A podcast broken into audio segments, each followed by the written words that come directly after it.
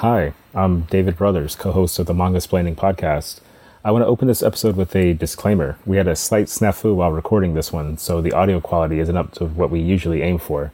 Please uh, bear with us for this one. The conversation about Mermaid Saga is a pretty good one, and it's well worth your time. Anyway, and now, Manga Splaining.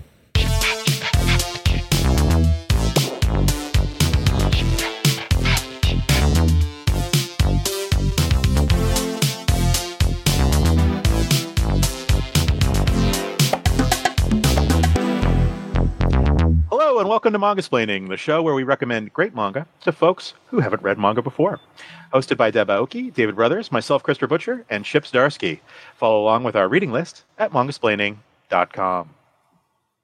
Hi, my name is Deb Aoki, and we um, this week's episode of Mangasplaining, we are going to be talking about one of, I guess, one of the one of the all-time great manga creators, Rumiko Takahashi, and um, Rumiko Takahashi is um, been honored as one of the most successful manga creators in the world, not only in Japan but in throughout Europe, in South America. She's very well known.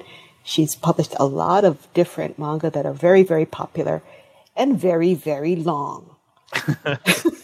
Well, we could argue that you know introducing Rumiko Takahashi to someone new to manga, would you would say, "Oh, read one, read Ranma One Half, that goofy manga about gender gender bending and kung fu," and you would not be wrong. Except Ranma One Half is like forty something volumes. You could say, "Well, why not introduce them to Inuyasha, one of the most popular manga that is an anime that's been around, where there's this guy with like little little white ears, and it's like." he's always yelling at this girl Kagome and they fight and they have giant knives and stuff like that. You would not be wrong either, except Inuyasha's I think seventy something volumes. so, in light of trying to get into Rumiko Takahashi, but in a little more low key way, we are going to be talking about Mermaid Saga. Mermaid Saga was originally published as three volumes, but now Viz Media is putting them out as two volumes. The other interesting thing about Mermaid Saga is that it is a horror series. Um, a lot of Rumiko Takahashi's work, um, like Ranma One Half, um, Urusei Yatsura, a lot of it's comedies. But Mermaid Saga is actually a drama. It's a horror story. There's still some touches of humor in there, but it is largely um, a horror story about a, a young man who is becomes immortal because he, when he eats the flesh of a mermaid, and he meets other people who are both who are either also immortal or trying to become immortal or cursed by the mermaid but by the curse of the mermaid anyway this is i guess it's kind of like a it's a kind of like a folk tale about the mer- about eating a mermaid's flesh gives you immortality hmm. so anyway let's see I mean, there's a lot to say about Rumiko Takahashi. I mean, I think a lot of people talk about her work as being kind of a gateway drug hmm. to manga. Chris, David, how did you get introduced to Rumiko Takahashi? I'll jump in. I actually Ranma in anime was the first anime that really grabbed me after Akira. I think I mentioned a couple episodes ago. You know, I had these young, I had friends when I was young. They started, they pretended to be university students, started tape trading with university students. They were like 12. Got a bunch of videos, and the one that I really loved of all the stuff that we watched was Ranma, and it was so fun. Uh, it was funny. The martial arts were really good. It was a little bit naughty because it had lots of boob jokes, uh, which was good. And that was the one that like really that really grabbed me. Then I actually discovered that there were Ranma comics. I would go to the comic book store and you know buy stuff, and but it was all Marvel superheroes and Transformers. And I would be like, oh, there's comics of this, and I would read a couple here or there, or the other Viz comics that were coming out. Sometimes Mermaids, uh, the Mermaid Saga, which was uh, Mermaid Forest, I think at that point. Sometimes Maison Ikkoku, which I also liked. But yeah, I really loved the anime, and I was like, this person is someone to watch. And I was really actually taken by the fact that it was a woman who was making it and had like, you know, it was it was it was just so unique based on everything else I was reading at the time that I couldn't I couldn't not like it. So that was my introduction to Rumiko Takahashi. David, how about yours? Mine's pretty similar. I should probably lead with like a huge conflict of interest disclaimer. I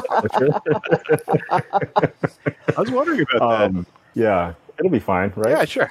But so when I similarly, like I, I saw Akira as a kid, Vampire Hunter D, Fist of the North Star, and later uh, once I got once I could rent videotapes on my own, I rented Ranma One Half. It was, I think it was Nihao My Concubine, or Ah, one of like yeah. the movies. Yeah. So I'd never seen the series in its entirety, just mm-hmm. like two or three 45 minute like clip shows or clips rather. And I really enjoyed it. Like I thought the fighting was really funny, the action was good. It was exciting that there was nudity yeah. because obviously like being a teenager in the 90s. And I didn't know that she did comics for a very long time until after I saw Inuyasha on Adult Swim. Mm. And like after I found out she did comics, like it suddenly made a lot more sense why her work was so good because the anime is great, but her comics are even better. Like her co- uh, comedic timing, comic timing is exquisite. Yeah. How how much input does she have on the anime? Uh, I think usually it's a they'll follow the path she set down, but she doesn't actually write episodes or direct anything. Mm. Okay. So it's sort of like they option it and go off and do their thing because there's like this whole apparatus for turning uh, manga into anime. Yeah, yeah. And so I imagine they'll run things by her, but they'll do episodes that are just like not from the manga at all, hmm. like entirely new. Uh, basically, I mean, she's doing a twenty something pages a week, right? Mm-hmm. So there's all this stuff that's happening around her work. That's like there was a Rumiko Takahashi pop up cafe in Japan. There was like the anime series. There's all this other stuff, and it's just like I think the mangaka would love to be more involved, but the, at a certain point they just realized it's not it's not going to happen. Like my time has to be spent at the drawing board creating new things yeah. that they will turn into cafes and anime. so, so yeah, I think she's aware of everything, but I know she has she works really closely uh, with her editor uh, and her editorial team, and it's uh, yeah, I, I, would say I would say nothing happens that she isn't on board with, but she doesn't she doesn't like do it all anymore. Uh, that's for sure. Yeah. She's not that old. I, I think she's maybe in her maybe mid to late 60s at this mm. point. She got yeah. a very early start in her career in the 70s, I think, as a teenager. Mm. Yeah, she's 63. And I think, like uh, Chris, you mentioned earlier that she was a she was an assistant, or she learned from Kazuo Koike. So yeah, right before she made her professional debut with like an early version of Lum, she uh, took a class by Kazuo Koike, who made uh, Lone Wolf Cub, which I think Chip, you're familiar with that with Lone Wolf and Cub, right? You're not that unlearned. you know, you know. Okay, here's how I learned about Lone Wolf and Cub. It was a single page gag in Marvel's uh, What the. Yeah. and it was it was it was like Lone Wolvie and Chris, and it was Chris Claremont in Wolverine's backpack, and it's just like it was all dialogue because it was making fun of Chris Claremont. That's how yeah. I found out about and Cub. and then uh, later on, when I shared a studio with Kagan McLeod, he had all the volumes, and he would he would show me stuff in them, but I, I never actually made my way through them maybe one day, maybe one day. Uh, but yeah, I uh, I found that out and I was like, oh, that's really surprising. But I'd heard she's never confirmed this, which makes this like an urban legend. But I I'd heard that she never assisted Koike. She like was instructed by him mm-hmm. right before she broke in, and then obviously stopped going to school because she's got a Shonen Sunday deal. But I heard that she assisted the creator of Cat Eyed Boy, Umezu. Uh, Kazuo mm. Umezu, who does like the, the, the horror comic, like the Japanese horror master, uh, and she was an assistant. She's never confirmed it, but in like everyone knows this. Uh, she's never denied it either, so wow. it's not part of her official bio anywhere. But mm. I was really struck by that by, while reading Mermaid Saga. Actually, is how much it felt like certain kinds of Umezu horror stories, uh, particularly Cat Eyed Boy, like the really episodic stuff. But we're I've, I've, accidentally segued into Mermaid Saga. Oh no! what's, what's uh, I mean, what's the what's the order in her career? Because I'm familiar with Ranma, I'm mm-hmm. familiar with Maison Ikkoku, and mm-hmm. and and um, those have a lot more similarities than this. So where does this fall in her I publishing? after that. This is it, this actually happened. She was working on this simultaneously with Ranma. Simultaneously. Yeah.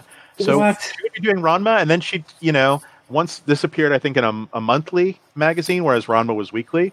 But before that was Maison Ikkoku, and before that, her first really big series was uh, Urusei Yatsura Lum, um, which yeah, is also getting a simultaneous release in big oversized formats from Viz right now, which is interesting. Uh, Ranma is like the odd one out where the like version that they came up with during the Tokyo Pop boom years is the version that's still in print, whereas everything else is slowly getting turned into like big editions or reprints with color pages or that kind of thing.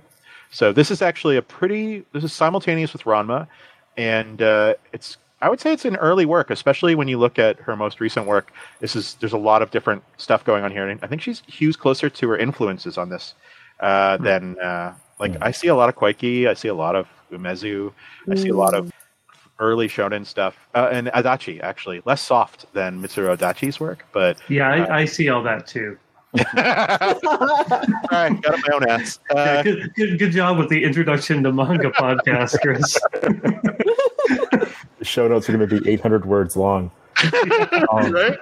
but he's right. Like, there's really uh, Takahashi's like a Hall of Fame creator, and I mm. think that it kind of shows in what Chris is talking about that she has these influences and peers and artists working in similar modes that are mm-hmm. just as kind of legendary. Mm. So, like, she's in really good company, basically. Yeah. And it's cool to see an earlier work like this. I think this was like 87, something like that. Hmm. 84. So this, 84. Yeah, I think it's like it was public. I think that the two books in the Mermaid Saga were published over a period of 10 years, mm-hmm. 84 to 94. Whenever she felt like doing an extra story that month. We got a we got a Mermaid Saga story, but she's also done, by the way, tons of other short stories.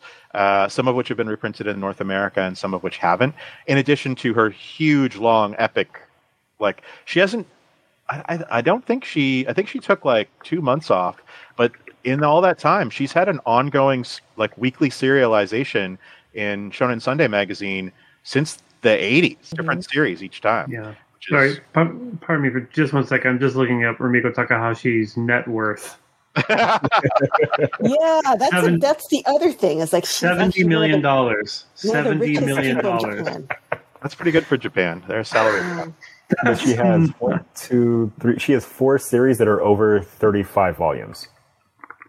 So like she's done a ton of work to make that 70 million. I had a, I had a right. concluding statement that I was going to go for, but I, I, I was doing some quick back of the envelope, as we say, math. I think she's the most published Japanese cartoonist in English.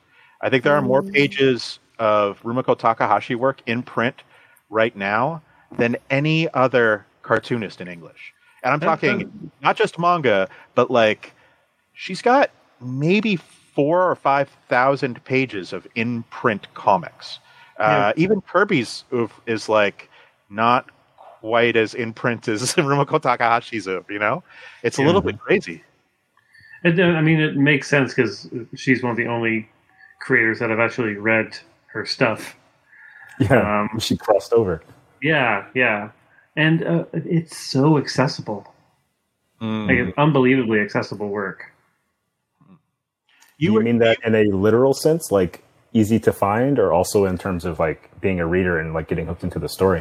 Being a reader and getting hooked, like uh, I, I enjoyed the ones I read when I was uh, in high school, and I kind of thought going into this that maybe the sheen would be off because my memories were so positive in high school, but um, like it, it grabbed me uh, quicker than our previous two books. really? Oh, really? Right off the bat, eh? Yeah. Huh. Yeah, hundred percent. Like, uh, yeah, I mean, we we can get into it in terms of the re- the review and the book discussion, but it's uh, yeah, I I can't actually recall reading a comic that grabbed me and surprised me as continuously as this one did, like ever.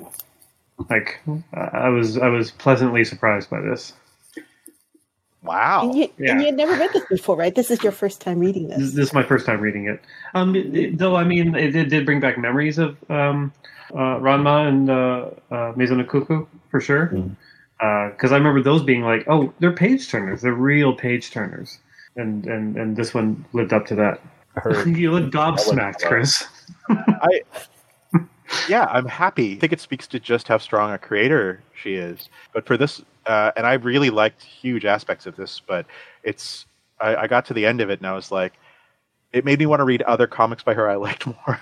Yeah. so I'm kind of shocked that you liked it so much. I, I, I can see it. Like by the end, I'm like, okay, I can. I, I did want to find out what happened, but I was like just thoroughly entertained by this that I don't actually feel the need to keep going. If that makes sense. Mhm. It does make me want to read her other works. It is interesting the way that the Mermaid Saga is structured. Is that every one of these chapters could be a standalone story. It you know like you could finish it and then um, you could finish it and walk away and go like, yeah, you know, that was a kind of satisfying ending to these characters' uh, adventure. Like, Yeah. and you wouldn't feel sad about like, oh, what's going to happen next to them next.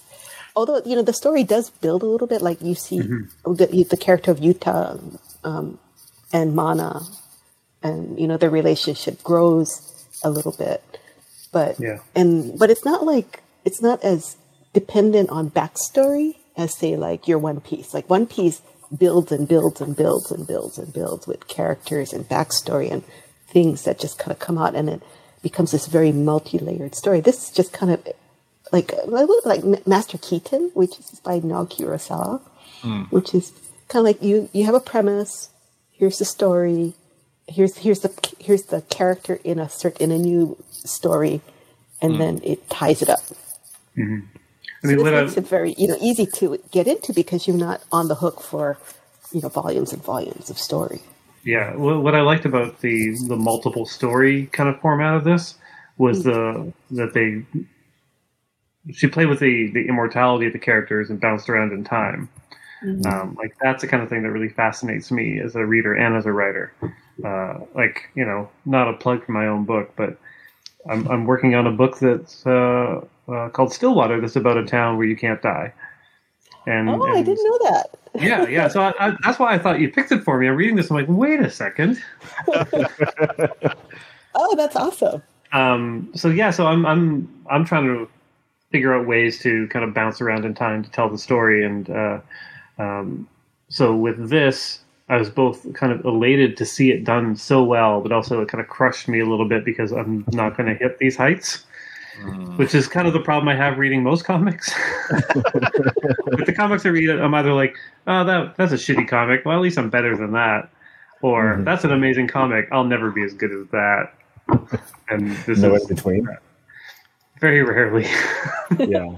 Uh, no, I agree with what you're saying about how it's cool. She kind of variations on a theme are always really interesting to me. I guess is what I'm mm-hmm. trying to say. Like when an artist keeps plugging at the same idea or same kind of concept over and over, but slightly different each time. Mm-hmm. Uh, because I'll confess, I didn't realize that it was the same Yuta in the, the first couple of stories. Because I was like, oh, okay. Oh, like this is a new chapter. This must be a new guy, and she's just reusing the name. And I was like, no, that's dumb. Like it's definitely the immortal guy. But It it, took- was it cool took- to see him like shift that way. yeah, it took me a few pages to realize that as well. Yeah, And then and then you catch up and you're like, "Oh, okay." Yeah, that that actually adds like another like element of depth to the story. Just kind of already knowing the previous adventure and the previous time. yeah. And she's the kind of artist that has kind of a um, ah, what do they call it?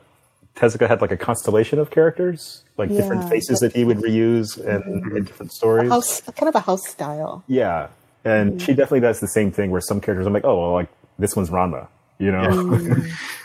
um, like this one's Ranma, and then oh, he's wandering. Maybe it's Ryoga who Yeah. With a headband. Yeah, I actually I was a little thrown back the first time something really outlandishly violent happened. I was like, "Holy shit, what's happening in Ranma?" And I was like, "No, Yeah. you're not watching. This isn't Ranma. This is, this is the Mermaid Saga, and outlandishly violent shit's gonna happen." yeah, she still has a few good funny bits in there here and there. Um, Oh yeah, Usually it's- involving eating. yeah, especially. yeah. There, So there's the like one of my favorite parts. I think comedy hits harder when you go a long time without it in a story. And uh, there's a scene, I think it was in the present day, where uh, Yuta's going on about, you know, his past or whatever, and he says, you know, I, I must be boring you. And Mana goes, yup, and walks away. it's, such a, it's such a perfect bit of comedy, and I don't know how much of that is Takahashi and how much of it is the translator. Yeah, uh, it's it's it's so perfect, especially after everything that's happened and like you know these this kind of wild adventures and stuff, and this bond. She's like, "Yep," walks away. I think it is her, but I, w- I will give a shout out to Rachel Thorn who who translated this. Um, Oh, yeah, this, Rachel's uh, awesome. series, and Rachel has a really wonderful way of doing uh, conversational, uh, you know, translation where you're you're not taken out of the story. yeah, It doesn't feel. It feels very natural how they're speaking. Yeah. Like uh, like uh, this compared to sorry, uh, Delicious in Dungeons. Like obviously, Delicious in Dungeons, there's a lot more kind of fun comedy bits, but I also found I, I couldn't tell if the translation was not as good.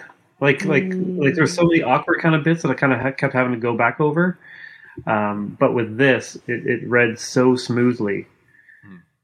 So yeah, shout out to the translator or uh, shout And out to editor, too, Takahashi for yeah, and the editor Yeah. for like keeping it just kind of so tight and yeah, nothing nothing felt like it was a like it was an awkward translation, you know.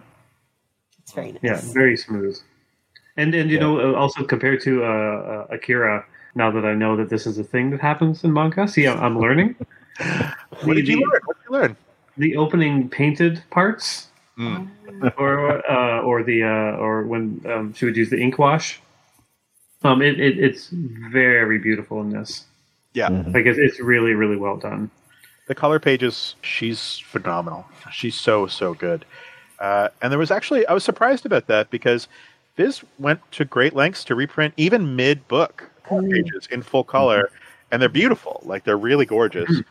Uh, Some and of them, some of them aren't. Like there's a there's a one section where it looks Yeah. like it's supposed to be color. It looks really muddy. So it goes from color to this muddy black and white, and I can't tell if that was because.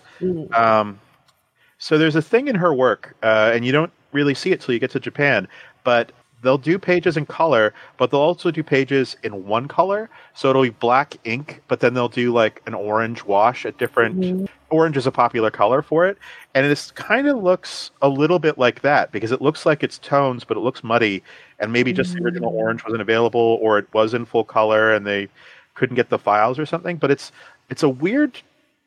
There's a weird segment at the beginning of the Mermaid Forest section. that is uh, it is a little muddy and repro. Did you notice? Did it throw you out, or were you like, Um, no, fine?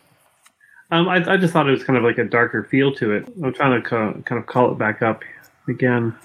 Oh, it's Do you have a uh, page. I was just there. Pages like 163, 164, 165. In the printed version, the black is really sharp, really beautifully printed, actually. But yeah, the grays there do come across as a little muddy. Hmm. Mm-hmm, mm-hmm. I think it's definitely the one color, sort of like how Darwyn Cooke did the uh, Parker books, like with the Sure, yeah, blue absolutely. and that kind of oh. thing. Uh, because it's an easy way to make your pages like a little more exciting in serialization, but mm. then it creates a problem when you've collected it, especially for an older series. Like I can't imagine the original files for this are still kicking around. So I yeah, think L- this looking at this too, it, it's um, I forget the name of the type of paper, but you you can you can see that's the type of it's not no what um what uh, Takahashi actually painted on. Oh, it's yeah. It has that kind of that little uh, that line quality. Like, The uh, texture is really nice. Yeah. Yeah, yeah, it's really nice, but it's also that's what kind of gives it that kind of muddiness, I think, as well, because there's a lot of bleed happening there, and uh, it, and, and and part of the problem is too just like to to make thing to make the black line crisper. Usually, you do that on a separate layer. yeah, like like one of my first jobs was doing a, a comic for a newspaper where I had to like do all the black line on like semi-transparent sheets, and then I do the color or the gray like mm-hmm. underneath it. Like I'd always have to mm-hmm. flip back and forth like an animator to make it line up, and they they'd run those through the press separately. And and, and in this case, like she's clearly done it all on that paper, which has a Yeah. very bleeding line, which uh which is definitely jarring Mm-mm. especially when you when you put the text over it because the text is always really sharp. 100% Yeah. black. Yeah, that's interesting. It's I like the little things like that, especially with older manga, where you can kind of see see the hand of the creator, like Yes. on the page, yeah, Yeah. even if it's you know an imperfection or something like that. Mm-hmm. Because, like, I still feel like drawings are one of the coolest things in the world. Because juvenile as that sounds, like it's awesome, you know. Mm-hmm. And seeing having like that minor connection with like, oh, Takahashi was probably doing it like this, like seeing the brushwork, seeing the mm-hmm. strokes in the art and some of the paintings. Yeah, There's just something like infinitely cool about that. hmm yeah, it feels more that. tangible. Yeah. Yeah, I do like it. And I imagine it would look different on paper versus digital, like the original, whatever the original paperback was. That's true. Yeah. Yeah, it's beautiful. So- Did Yeah. you were you uh, did you find that you liked the episodic nature of it, uh, Chip, or did you want there to be a more sustained narrative with the characters? I think there was a sustained narrative. Like that's the thing. Like even though it was you know episodic, like the relationships between the characters grew and your understanding of them grew. So it still felt like one full story w- with the smaller stories kind of spread throughout. I, I thought it was a really fascinating way to do it. Like w- what I'm what I'm taking from the books that we've read so far is uh, is all kind of towards my career, and like this is a great example of like, oh, why wouldn't I just do like a whole arc?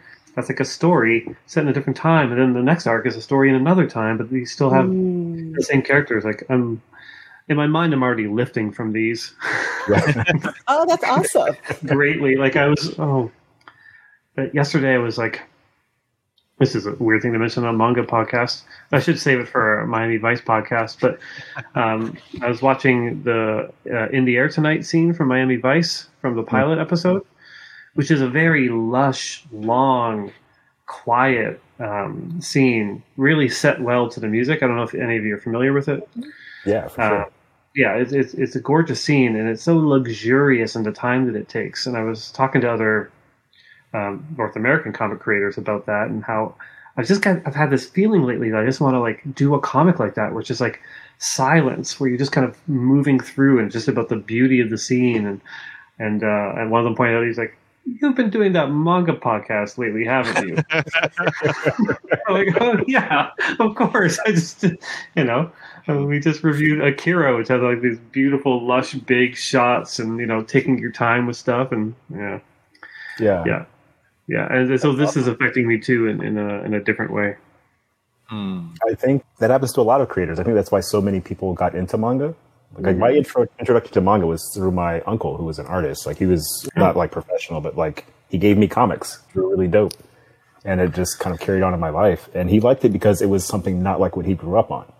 Yeah, It's like you know, you know the Mar- you know the Jack Kirby language really well, but now it's like Rumiko Takahashi dialect. Like, what is that like? yeah. What kind of Like artist it. was your uncle? Different than even. Oh, sorry. Go ahead. Uh, like he moved into graphic design, but in high school, like he drew image style, Oh, okay, nice. like a little Whilce Portacio, maybe. I gotta see if Alright. he has any pages left. Yeah, But that's the thing. Like when you see something that's really dope, you're like, "This is really good. How can I make this work for me?" yeah, Even like not n- not being an artist myself, like I'm always looking for something to steal, like in prose or in approach and tone. yeah. Um, because in another universe, these are just like a Wolverine miniseries of him through the years. Yeah. Finally, Yeah, right. So when I Yeah, went off on my tangent about like all the different artists that I felt like I was seeing a little bit of in Rumiko Takahashi's work, that's yeah, that is a little obtuse. But you've read three manga now. This is the third. This is our third episode, or well, three, third and a half. I've read three manga. Which is Look at me. pretty good. But three, yeah, you've read like I don't know. I think we've read 600 pages of manga uh, so far. So, do you do you see more similarities between these works that we've read, these three works that you've read, or more differences between these three works that you that we've read? Like, I think David made a really good point about like Rumiko Takahashi is a dialect of comics. You know what I mean? and like you know you could say that about uh, Kui Sensei or or Otomo Sensei as well. But like, do they feel like they're part of a unit? Like, is this just this is what Japanese comics are to you? Um, not really. I mean, the similarities are just the fact that they're, you know, telling their own stories in a longish format, Hmm. which, you know, sounds like, well, isn't that stories? But having grown up in Marvel and DC stuff, um, no. you know, um, there wasn't a lot when I was growing up that had that feel. Uh, um, you know, it's different now with, you know, publishers like like like Image uh, and Oni, you know, doing their own thing, not these shared universe to be turned into these shared universe movies. R.I.P. Bloodshot. uh, It's cold. so it, it, it's fascinating to me to see creators maybe doing things like I, I think the last two books felt like they're doing things that aren't necessarily going to be their life's work. But they're still really long and and you know well thought out, fun and interesting stories. Like Mermaid Saga, it feels like a detour for an artist. Like, oh, I'm gonna do a. Oh, it's kind of a horror story, but I'm just kind of like making up some stuff about mermaids as I go along. Hmm. You know, like oh, all of a sudden mermaid ashes does this, and oh, guess what? Also, mermaids bite humans, and this thing happens to them, and like, um, like kind of creating a mythology uh, um, as she goes. I the part where someone's like, some mermaids have fins, some mermaids have two legs. I was like, then which was the mermaid part? I know. Their insides are all fish. Yeah. Well, I mean, you, you can make up all kinds of things about mermaids, right? Like in One Piece, like the mermaids out of, after a certain age grow legs. Yeah. right? And then they look like they look like old ladies. So, so wait, uh, are mermaids like uh, uh, a big part of manga? If, Uh, if it's also like in One Piece, The immortality thing is an actual like it's folklore. Um, where if you eat the flesh of a mermaid, it gives you immortality, and I think because of that, it's made it into a lot of different manga. yeah, But also, One Piece has have fishmen that are like but human bodies. I mean, they're they're they're pirates. They're in the ocean, so mermaids are part of it. Yeah. But I don't think there's mermaids in a lot of manga. okay, It's it just kind of. I think I thought that was really funny about it. It's like I thought about how Japanese people have a different relationship with fish than American people do. Mm-hmm. Like, like everything is delicious to them, right? They can. Mm-hmm. I mean, you, if you've ever watched Iron Chef, half of the episodes are about different kinds of fish. So, like, Yeah. I heard this joke once, and someone said, "Oh, you know, when Japanese people go to the aquarium, they look and they think." Ooh, I wonder what that one tastes like raw. We went to the first time we went to Japan. We went to the uh, there was an aquarium in Ikebukuro, and we went to it, and it was children's drawings up on the wall. And the prevailing theme of these children's drawings was like, "We are going to eat all of these fish." All- it's like cat eating the fish, and you're like, okay, I kind of get it. And it's like just a beautiful fish, but it's on like a metal grill uh, with fire under it. And you're going to grill this fish, and it was just like, yeah. So the idea of I don't know, it seems. It's never presented as disgusting that you're going to eat this mermaid. Exactly. Everyone's I like mean, with it. There's this mermaid, this dead, this dead headless mermaid, like it's been apparently sta like rotting there for like hundreds of years, and they go, "I'm going to eat it." It's like Ugh. Yeah, I've not had- worth it. I've had lutefisk, not not, not uh, lutefisk is no big deal. I've had that rotten shark in. Oh, you had the shark head? Oh, No way. it's horrible. Uh, Oh, rotten shark. rotten it's shark. honestly, there's no hyperbole in that uh, explanation. It really is. It's putrid. I was the only one in my tour tour party who ate it, and everyone took great joy in filming me making faces. it was horrible. But the mermaid thing does remind me. This this book rem- made me realize that immortality is often seen as a curse in manga, and I think a lot of Japanese pop culture. Uh, I'm playing this video game Sekiro, which has an immortal character, and he's like, being mm. immortal was great until I got killed a bunch of times, and now I just want to die and like get out of this horrible cycle that I'm trapped in. And there's a lot of that in Mermaid Saga as well, where like mm. immortality kind of ruins your life. Yeah, yeah, and like, but yet there's still half the characters are trying to get it. Yeah, mm-hmm. Right, right. Um, I, I thought it was kind of funny that it was like, oh, I'm immortal and I've been looking 500 years. I've been like wandering Japan looking for mermaids and I've never met anyone like me. And in the span of 250 pages, he meets like eight people like him. it's just like, glad the manga wasn't about those first 500 years. That would have been a different manga. yeah, eight, eight people like him, and just mermaids showing up all over the place. There's So Yeah. many mermaids. There's one that's very far inland, like nailed to a wall in a, a, a cave under a tree. That was Anyway. such a good moment. Like, I, you know, spoiling it for anyone reading it, but Spoilers. you know, I'm, I, I mentioned earlier just like how often I was surprised in this, and that was a surprise too when they finally go up to it and it turns around and takes a bite. yeah, I should have guessed. Like half of these, I'm just like, I know sometimes you see um, uh, twists and surprises in stories where it, it's it's clearly just the author just like trying to surprise you, but it takes several leaps of logic to get there, and you just kind of roll your eyes at it. These are the ones where, and it would happen every couple of pages. Like it's it's quite a, a- astounding how often she manages to surprise you. Uh, and every time it happens, I'm just like, oh, of course. Yeah. See, that's really oh, nice of for course to he turns out to be a mermaid. Oh, of course, you know uh, they weren't actually dead. Like oh, like even even the moment when um, what was it?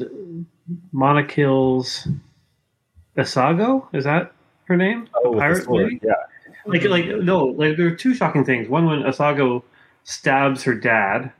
And it's like, I guess you better find the mermaid now, fucker. that was so good. Then I, I know, like it was it was like I was like, oh my god, and then like the next page, Mana just like kills her. I'm Mm-hmm. like, oh my god, and then it turns out she's not dead. I'm like, oh my god, like that's three oh my gods in a row. Yeah. And like, uh, how could I not see those coming based on what had happened before? But really, really impressive storytelling. that, I'm so glad to hear that. particular. 'Cause Yeah, I was so it's hard for me to have a fresh take on it because I've read it so much.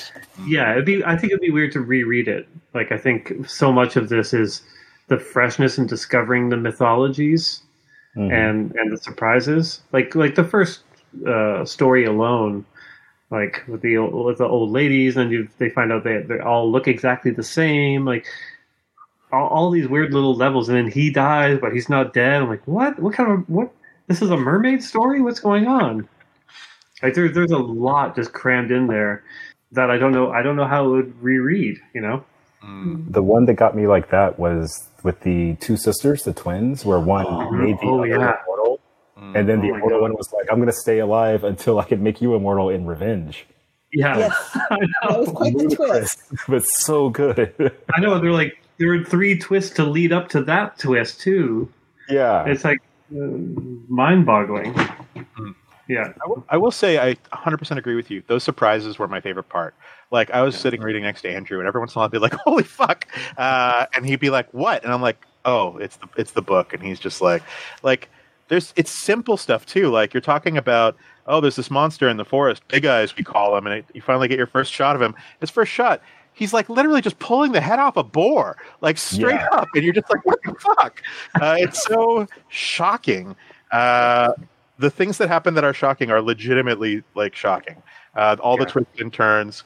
Uh, the big surprise at the end of the one after it turns out, you know, she didn't get stabbed by the sword after all.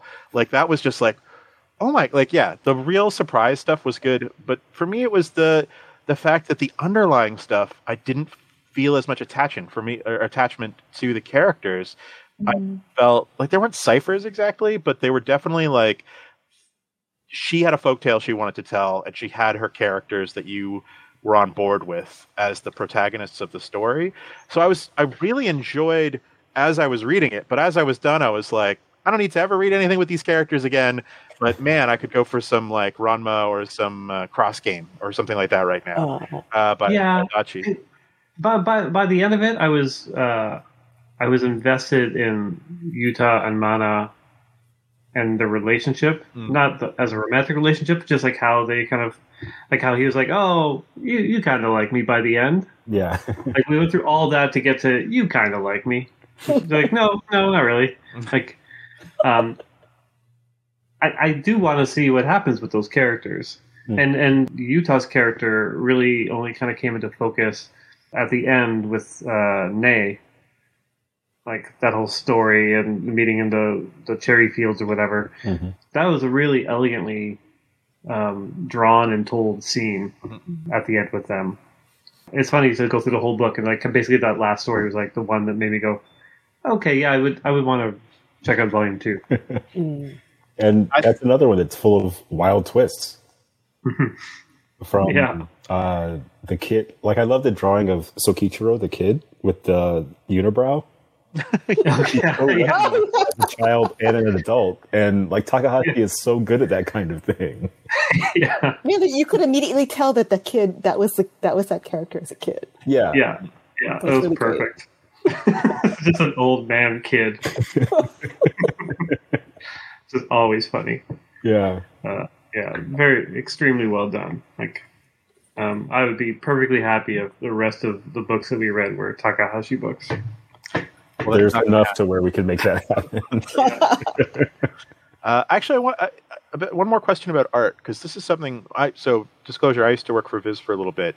A thing I would hear a lot is not specifically about Takahashi Sensei, but anything that was older than even like five, maybe ten years, we would get back. Oh, the art's the art looks old. The art looks old, and so we're not we can't license it, or it's more difficult, or the audience won't, you know, gravitate to it.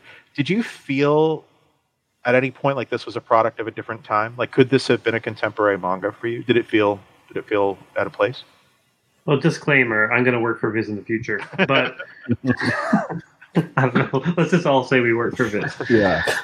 I, I don't instantly recognize it as being dated or of a time, Mm. but it's because I don't have a lot of experience. But as soon as you say it, I'm just like, okay, yes, because I do recall seeing more current manga and being like, it is. There's, there's definitely a different style that's uh, that's that's in, in current stories, but yeah, I mean, for for an older an older reader like myself, like the the datedness of this doesn't bother me at all because it's not like it's dated in a pop culture way. It's not like I'm like, oh, they're wearing their hair like that, like everyone's got mullets or something because it's the '80s. Like, it, there's not there's not that kind of dated quality to it, you know. Mm. I think it's kind of like like Alan Davis basically draws the same way today as he did 30 years ago. Mm-hmm. And like technically that's dated in the sense of being old, but it's also kind of timeless. Like there's something mm-hmm. about the execution, the approach, um, like the foundation and the storytelling that makes it it doesn't necessarily feel modern, but it doesn't feel old. Hmm. Like if Yeah. anything like classic or something like that. Like a, the hipster term for old, I guess. Yeah, because because Davis isn't using kind of tricks that are of a time. Mhm. Mm. Like it, you know, it like Liefeld looks dated. Mhm. You know, even though they may have been. I mean, Davis was before Liefeld, but still, like, um, Li- an artist like Liefeld, like their their style, like really relies on what's happening at the moment, and Mhm. you know, it didn't really advance. So now you look at it like, oh yeah, that looks like the '90s. Yeah. Whereas Davis just looks like Davis, Alan Davis, Mm. which is a different thing, I think. Her art is so good. Uh, Yeah, I asked that because I I was reminded reading this a couple of times. We already mentioned the color pages, but I was reminded reading this so much. Like, I love her art. Like, I love the parts that are detailed and beautiful. I like her fight scenes, her choreography, like her timing, like choosing what panels to use when. Really love it. And I, I think I'm biased. Like, I think I can't see.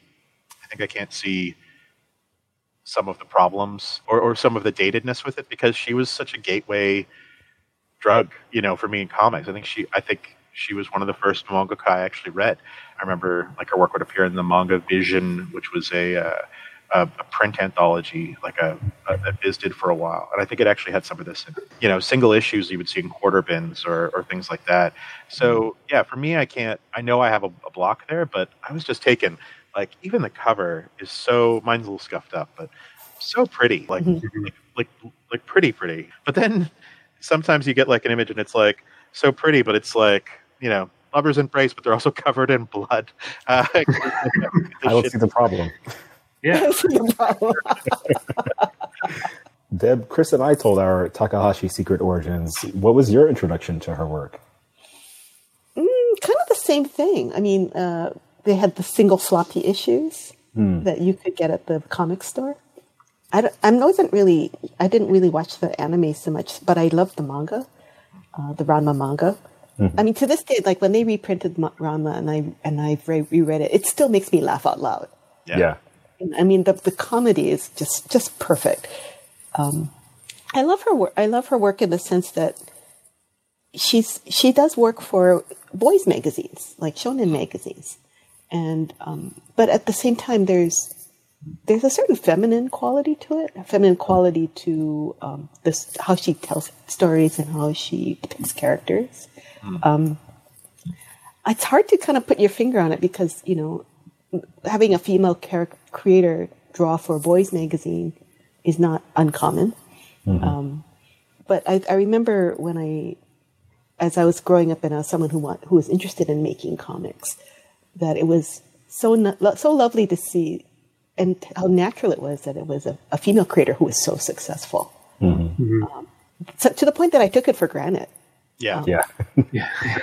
And then when I got, you know, I went to Comic Con for the first time in '92, and I was like, oh, well, yeah, this is not the this is not the paradise I was advertised.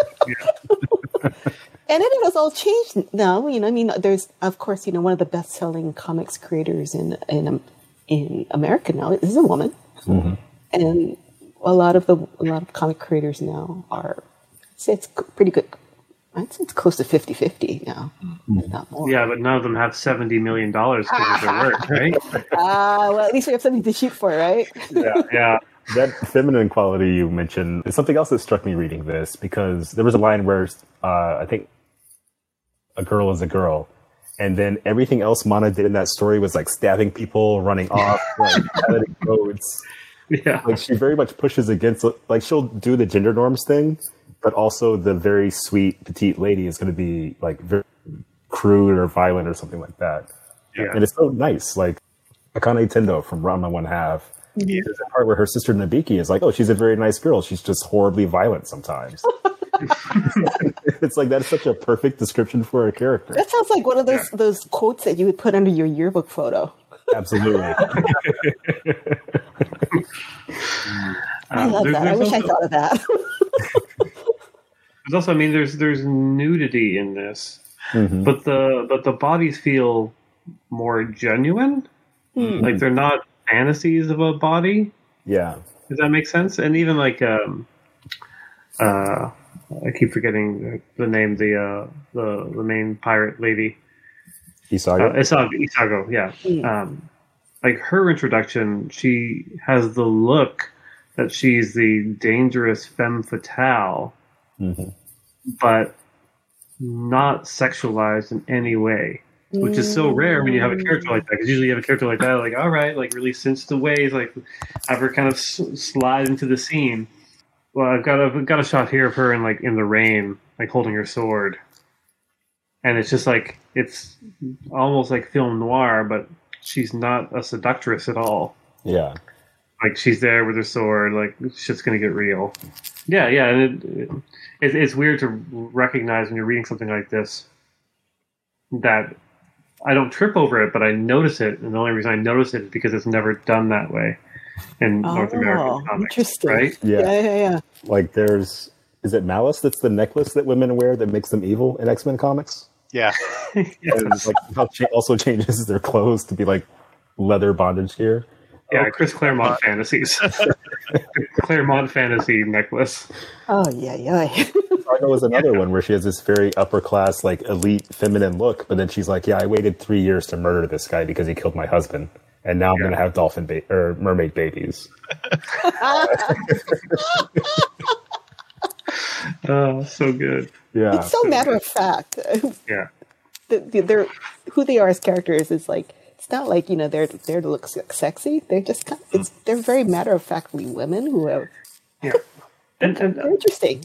there's also uh, over the stories there were two almost sexual assaults, yes, Mm. but um, unlike say Watchmen, you know they don't they don't hit a certain point. There's basically a couple guys are like, yeah, you know what? I think I might do something to you. And then immediately they're dead, or it's all disrupted.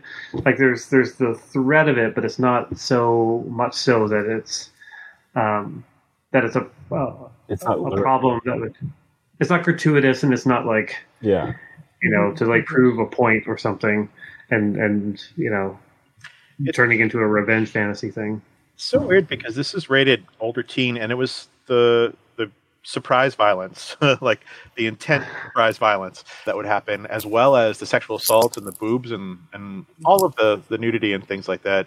And I was like, this has got to be one of her series that ran in like one of the older magazines because she did work for an older magazine, um, Big Comic Spirits and Big Comics, which were seinen, like older older men's manga, um, as well as uh, Shonen Sunday, which is like a, a shonen, like boys adventure action manga. This ran, this was a shonen manga. This like this ran alongside stuff like uh, Case Closed uh, or or things like that. Like real like like this the intended audience for this magazine is twelve, and you're like, whoa, like that's intense. And if we ever get to uh, Umezu, it'll get even crazier when you when I tell you what the intended audience was for some of his work. But yeah, the fact that this book, which is like older teen, which is like 16 plus, I think, with the North American rating, was Like ran in a book for like 10 to 12 year olds that would buy it with their weekly pocket money.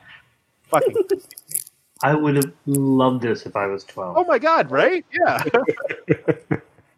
And like it's it's one of those things. I mean, this is a totally different rant, but like if I'm you know twelve reading this, like it's not damaging me in any way, really. Like you know, there's horror, there's violence. The violence isn't that bad. It's definitely not worse than any kind of TV show or movies that you might you know. There's a lot of across. beheadings.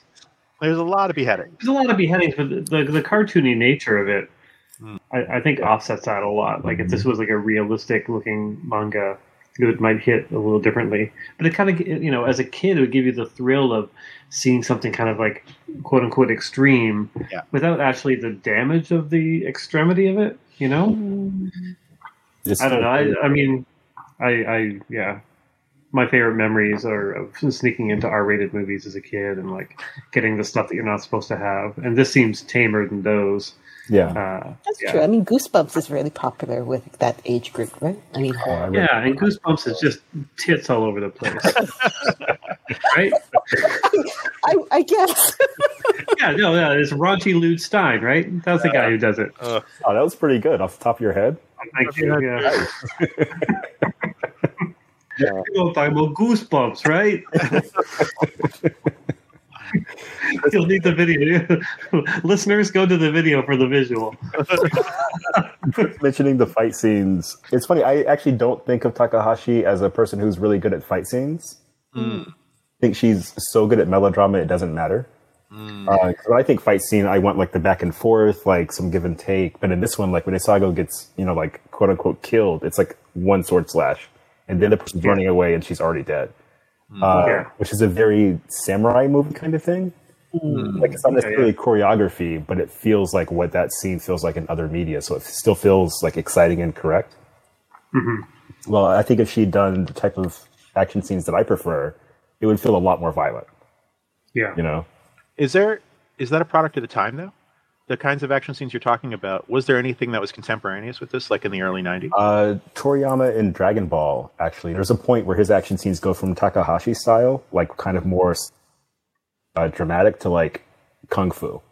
okay, Uh, yeah. I think it's during the Goku and Krillin fight in the first run of Dragon Ball, and it feels like an actual like level up. Like it was good, and now like oh crap, it's great. You know? yeah. That tournament arc. The, you're talking about the first tournament arc, right?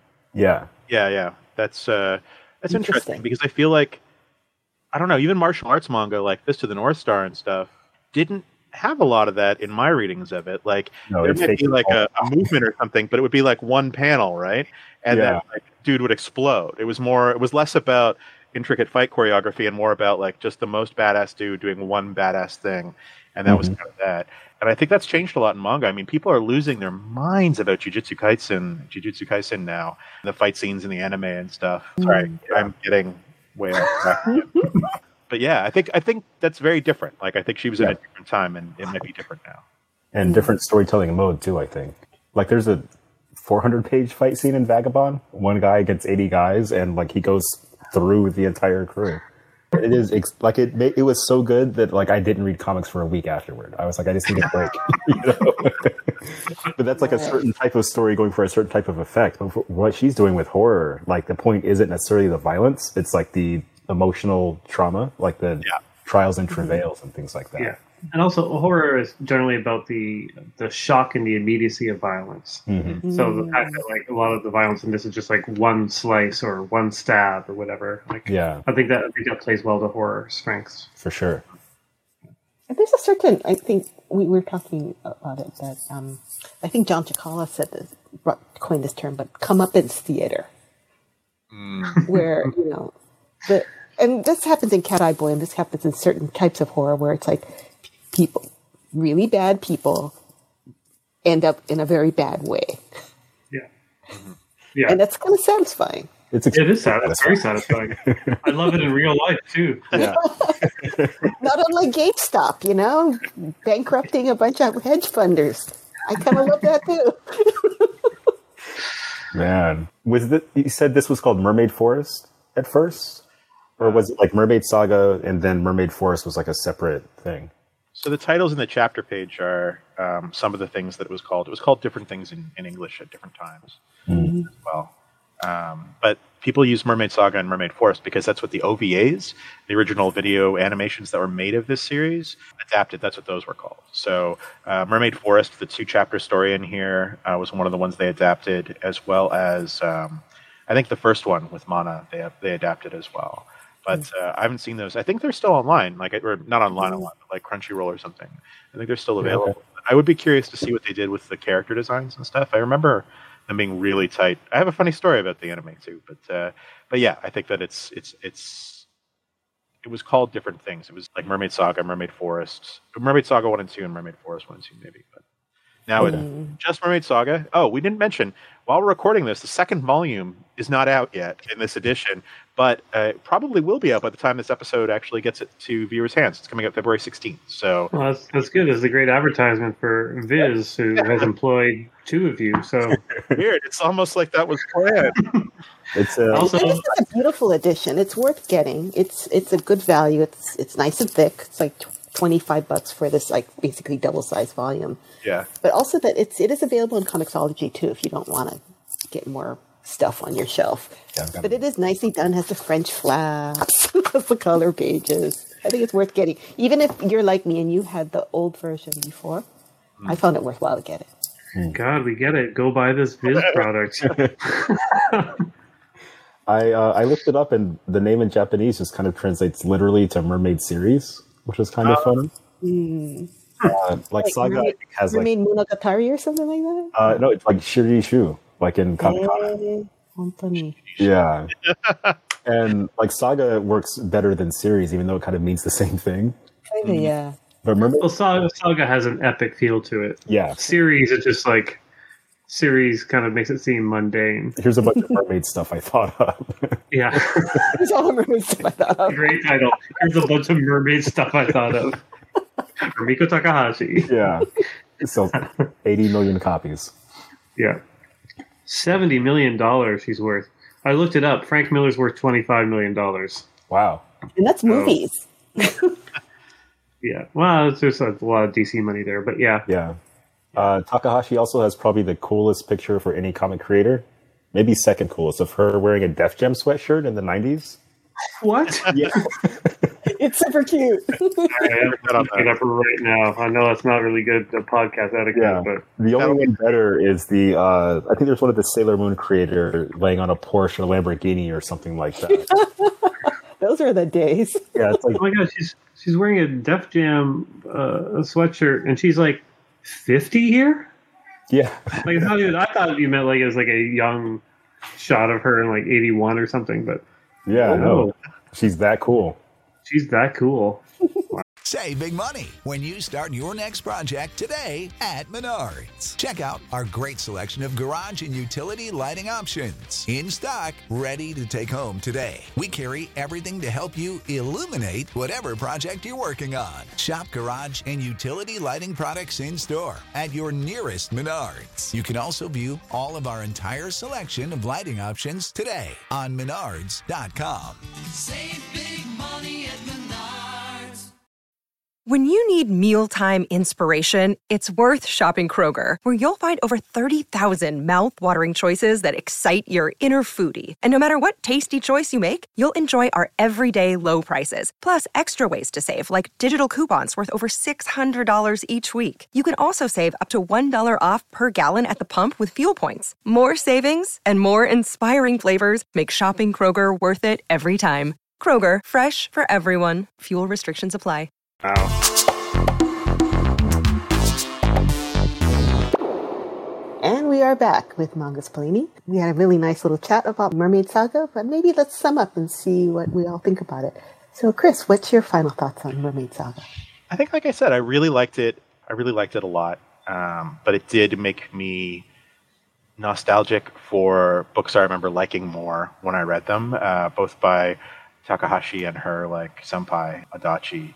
Uh, I want to go back and read more Rumiko Takahashi now, and I think that that's great. I'd never read Mermaid Saga before. And like I just read little bits and pieces here and there. Really glad I read it. I actually want to read volume two to see if it gets any kind of conclusion or if it's just and they walked Japan forever. So I'm excited about I'm excited about volume two coming soon, and I do want to I do want to read that. So yeah, I think it's it's not something I would have chosen. I thought our first horror manga would definitely have been Junji but I think it's a really good recommendation for people who don't uh, who don't read a lot of manga. So good call, Deb. I like this one a lot. Thank you. And David, what did you think? I think if you walk around Japan for 500 years, Japan is not that big, so it should be really easy to find the mermaid that you were looking for. but That's mine- your takeaway. my end. but no, it was really good. Like she's always a pleasure to read. Um, and like Chris was saying, this made me want to read more Takahashi. You know, like I've got Ranma, I've got a lot of Inuyasha. But I feel like the best thing a comic can do for me is when I finish it, wanting more, but then also mm-hmm. wanting more of similar things. Like I want to see more immortality stories now. I want to, you know, spend more time thinking about how immortality is portrayed in this story, how it's kind of a curse that everyone wants, but no one keeps, no one realizes it's a curse until it's too late. I don't know. It's just really good. It's really interesting. So, yeah, I'm into it. I, I was really happy to re- reread this again. And like I said, it's been several years since I've read it, so it was a, some of it was familiar when some, but um, I'm looking forward to reading volume two because I actually don't remember how it ends. it's it's. I'm, I'm glad everyone enjoyed it. That's very gratifying. And Chip, I was surprised how much I enjoyed it, um, and and not only enjoyed it, but enjoyed it right from the the get go. There wasn't like hundred pages of me just kind of like, all right, when's it going to kick in? Like it kicks in so quickly. She's clearly a master at carrying the reader along uh, and, and keeping them interested from from page to page. It, it's so funny we didn't even talk about the horror aspects of this horror manga because the horror stuff doesn't really. uh, I mean, it didn't scare me you know, there's some kind of gross things here and there, but that didn't feel like it, her strength in, in this. You know, the strength is in the surprises and the, the, the twists. Yeah, I loved it. And, and much like everyone else, I want to read more of her work. Right, Unanimous. We killed it. Yeah, wow. So, um, so uh, the big Okay. question is, uh, what's next? What, What do we do next? next? Let's see. How about let's start with David. Let's what David? What's your recommendation? I'm going to go left field again. I've got a rep for liking violent, tough guy comics. so, Word on the street? Yeah. yeah. So I'm going to recommend Wave Listen to Me by Hiroaki Samura, who did uh, Blade of the Immortal, which was like a super violent samurai book. This one is about a lady who gets drunk and gets a job at a radio station and immediately gets in over her head. um, the short version is that a woman breaks up with her boyfriend and a lot of things happen and she ends up live on the radio, basically cursing him out. And the radio producer is like, oh, we've got to make this a thing. And it's sort of them trying to get her into the biz and her kind of being reckless and dumb and really funny. Is, is it a, so? Is it a comedy? Uh, yeah, comedy, drama comedy, I would say. Kind of like a relationship comedy, relationship slash work, workplace comedy, I suppose. You know, my main manga question: How long is it? There are several volumes, but I think volume one is a good intro, and I think the fifth volume just came out or is out very soon. Okay, awesome. that actually It's set in Hokkaido, where, where we went to visit. Oh, yeah. Uh, it, there's a, I think there's a live. Is there a live action anim- adaptation of that one yet? I think that there. No, thought there's an anime. There's oh, there's the anime on that one. Okay, and it just won a bunch of awards in France. It's been it's been out in France in print for a lot longer than it has been here. So uh, one of the ones I wanted to read. That's so awesome. I think that that's a good choice. It's sort of like if Garth Ennis did a Sesame Street comic after he finished Preacher. So, so Chris, are you just going to rescind whatever you're about to suggest? No, I'm selfish. I have a selfish request. I actually want to reread something. Uh, Deb inspired me with enjoying rereading Mermaid Saga. I want to reread my favorite shojo comic because it, it, which is called uh, Paradise Kiss. Um, and uh, this is the Tokyo Pop edition. It's it, now available as a one volume edition, so that counts, even though it originally came out as five uh, slim volumes. And it's uh, so yeah. Um, the I'm old, uh, and so when I was growing up and reading manga, we all thought that Rumiko Takahashi's work counted as shojo manga, as girls' comics, because she was a woman. We didn't realize that it was like no, it's shonen. And when this was released originally, when Mermaid Saga was released, there were was almost no shojo released in English at that point. There was like one book of short stories. That was it. Like real girls comics took forever. And you know, credit where it's due to Tokyo Pop for bringing out actual shoujo comics. So I thought I'd been reading shoujo comics all these times just because a woman made it. That's not how it works, thankfully. so when I actually started to get into shoujo, I actually really liked it. It was very different. It has a very different visual language than shonen manga, and then seinen manga even. And um, next week we're going to read our first Josei book. Next week is uh, Helter Skelter. Next episode, sorry, and it's uh, it's really really good. But I realized we hadn't actually given Chip an actual shojo manga to read first, which was maybe a mistake. So I don't know. We'll see. Helter Skelter just it just reads like a graphic novel that could have been produced in the West almost. So I think it'll be good. But I really like. Let me just say, you haven't done a job at all of selling me this book yet. All right, so that was my selfish reason for wanting to. I, it's my favorite, and I read it, and it killed me when I read it. Like I cried at the ending; it was so good. It is about a sort of a feckless young woman who doesn't really care about anything in in high school or university, trying to figure out what she's going to do with her life, and she falls in with a group of misfits who are fashion students and it's very transgressive not only for Japan at the time, but even now. There's like a trans character. The lead character is like a bisexual who fucks everything that moves. There's all kinds of like punk, and it's like a little bit Bowie, a little bit Velvet Goldminey. It has so much going on for a shoujo manga, but at its core, it's like a I love him, but he's a piece of shit. Like, what do I do as like a girl comic? And it really harkens back to romance comics, which I have some affection for, like North American romance comics as well. But is so much more mature and deals with some really heavy shit. I think it's great. And this, that the creator of Paradise Kiss, uh, Ai Yazawa, also did a series called Nana, which is also very long and very unfinished, unfortunately. So I can't recommend that one. But I actually kind of like Paradise Kiss better. So yeah, it's my favorite shojo, and it's literally unlike anything we've read uh, and are likely to read for a little while. And I think that that's it has lots recommended on that front. Okay. Deb, Yep. Well, let's see. I don't know if I did. I, I don't know if I mentioned it, um, but I was going to recommend Real by Takehiko Inoue. Real is about um, in, Inoue did did Vagabond, and he also did Slam Dunk. And this uh, Slam Dunk was a manga about basketball. What Real is is Real is a manga about people who play wheelchair basketball. And it's interesting because it kind of follows the story of um, these uh, young men who, for some reason or another, can no longer play regular basketball. Like they, it's cancer, they their uh, leg gets amputated, and so on.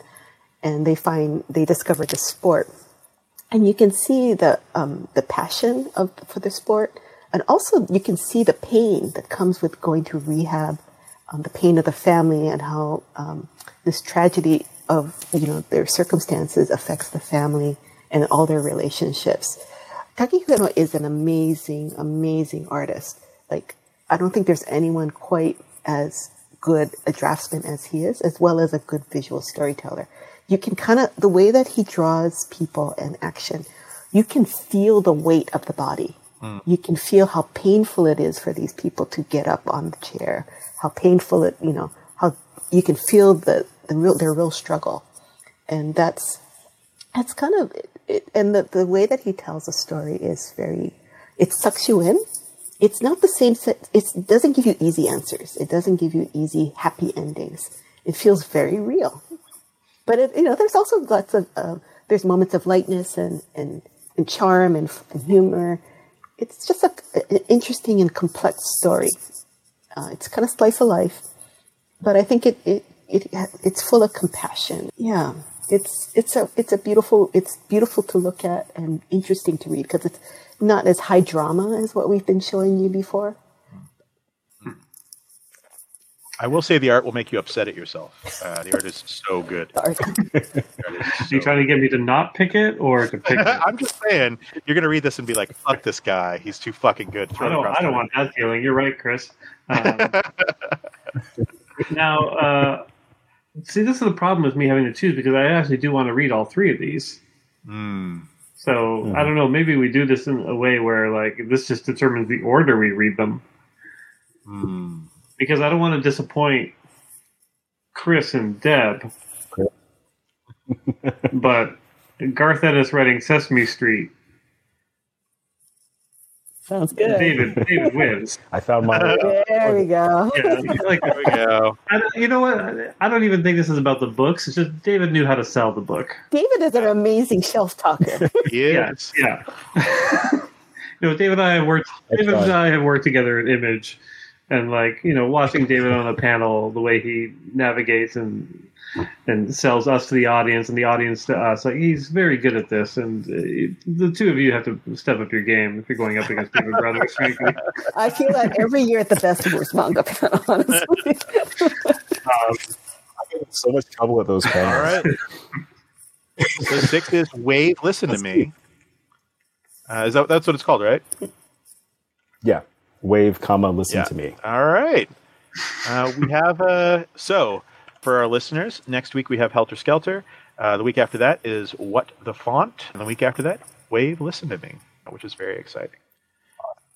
Great. Do you want to do shout outs, Deb? Have you got shout outs? Is something you want to shout out? Something you love? Hmm, I think this is the only thing I have worth shouting out. honestly, it's. I'm not really doing anything else um, manga wise. Um, thank God. I mean, you know, yeah. I guess there's. Um, I, I will say that I I just started reading something on Comixology Unlimited called F. It's a manga about uh, Formula One racing, and it is an old school shonen seinen manga. There's lots of nudity and gratuitous rapes and uh, poop. It's it's I feel it- like well, I feel like, I feel like any any rapes are gratuitous rapes, but that's just me. it's it's an it's an incredibly old school sh- seinen manga, and and and every moment, every minute I'm reading, I'm thinking I I hate myself because it is so repulsive, and yet hmm. I'm 15 volumes in binge reading it. Jeez. Go figure. Is it just like the, the letter F? Just F? the letter F. Check it out. It's it's it'll make it will make you realize how different seinen and manga is now. Yeah. Uh, I can't believe Fist Fist and Orser used to be shonen manga. That's kind of crazy. I know. God damn. When's that coming out, David? It's supposed to come out pretty soon, hey? Uh, maybe March? No, I think it's little. I think it's the summer, isn't it? July, or is it? Is it earlier? Oh, we've Let's see. Oh, yeah, it's summer. Uh, David, what was your shout out? What, what's what's exciting in Um, your world? So, since you mentioned Paradise Kiss by I um, Yazawa, Ai need to mention Black Josei Press, which is owned by my friend Jamila Rowser. Because she grew, basically grew up on Nana. Like, Nana is her Sandman, her Watchmen, whatever you want to call it. And now she's trying to make comics that, like, kind of give that same feel for Black and uh, Latinx queer women. Oh, cool. Okay. So the story's about just like being alive and like enjoying what you're doing and having extremely messy relationships. Those appeal. Uh, BlackJoseiPress.com. That sounds awesome. That sounds pretty great. great. My shout out this week is uh, I don't remember if I did this already, but I'm watching so much Midnight Diner on uh, Netflix. It's based on a it's based on a comic. It's based on a Japanese manga about a Japanese a shokudo, like a Japanese cafeteria or a diner that opens at midnight, and just like the people that live there and they're you know the people that visit and they have little struggles. It's very episodic, and it's you know there's a moral sometimes, and it's it's a little a little cringe at times, but man, I love it. I love it so much. It is just like it's like sitting in a nice it's sitting in a shitty but nice restaurant in in Shinjuku and just listening to the patrons talk and I miss that so much in traveling. So I'm spending a lot of time with uh, with Midnight Diner right now. And the comics aren't available in English. They're pretty good hit in France uh, in France and relatively big in, in actually in Japan too. But uh, I, I, Yeah. I think someone has an offer in for that one. I think it's going to come out pretty soon. fingers crossed. It's a it's a great Yeah. great comic. What I've read of it, but yeah, if you're if you're if you're on the net on the Netflixes and you want to if you want to see what it's like to go to uh, a small restaurant in Japan, that's that's my pick. Midnight Time. And you can also, there's also a website called onecookbook.com that if you get hungry while watching Midnight Diner, she has a whole series of recipes on how to cook along with it. Oh, that's so cool.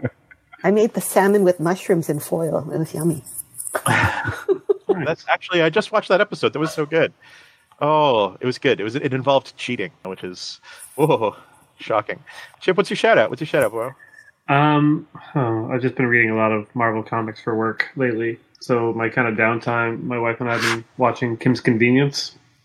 Oh, Great Canadian know. TV show, Kim's Convenience. Yeah, yeah. It's a it's a it's a CBC show about a uh, Korean family and their convenience store, and it's very charming, very charming. If you like Schitt's Creek, it's like the next Canadian sitcom to watch. So yeah, That sounds there you great. go. Yeah, that's me. Awesome. We all had shout outs this time. I know. Well, until next time, we will be Mangasplaining uh, uh, Helter Skelter by uh, Kyoko Okazaki, and we'll look forward to talking to you then. Thanks a lot.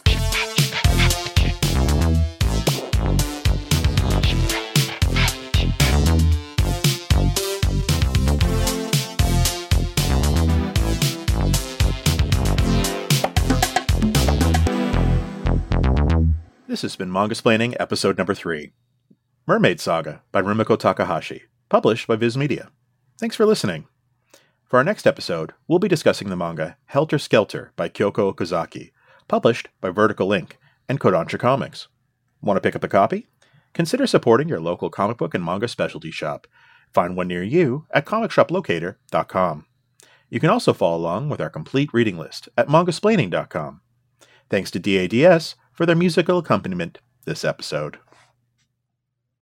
You know how to book flights and hotels. All you're missing is a tool to plan the travel experiences you'll have once you arrive. That's why you need Viator. Book guided tours, activities, excursions, and more in one place to make your trip truly unforgettable. Viator has over 300,000 travel experiences to choose from. Everything from simple tours to extreme adventures and all the niche, interesting stuff in between. So you can plan something that everyone you're traveling with will enjoy. Real traveler reviews give the inside scoop from people who've already been on the experiences you're considering. So you can plan with confidence. Free cancellation helps you plan for the unexpected, and 24 7 customer support means you can travel worry free. Download the Viator app now and use code Viator10 for 10% off your first booking in the app. Find travel experiences for you. Do more with Viator.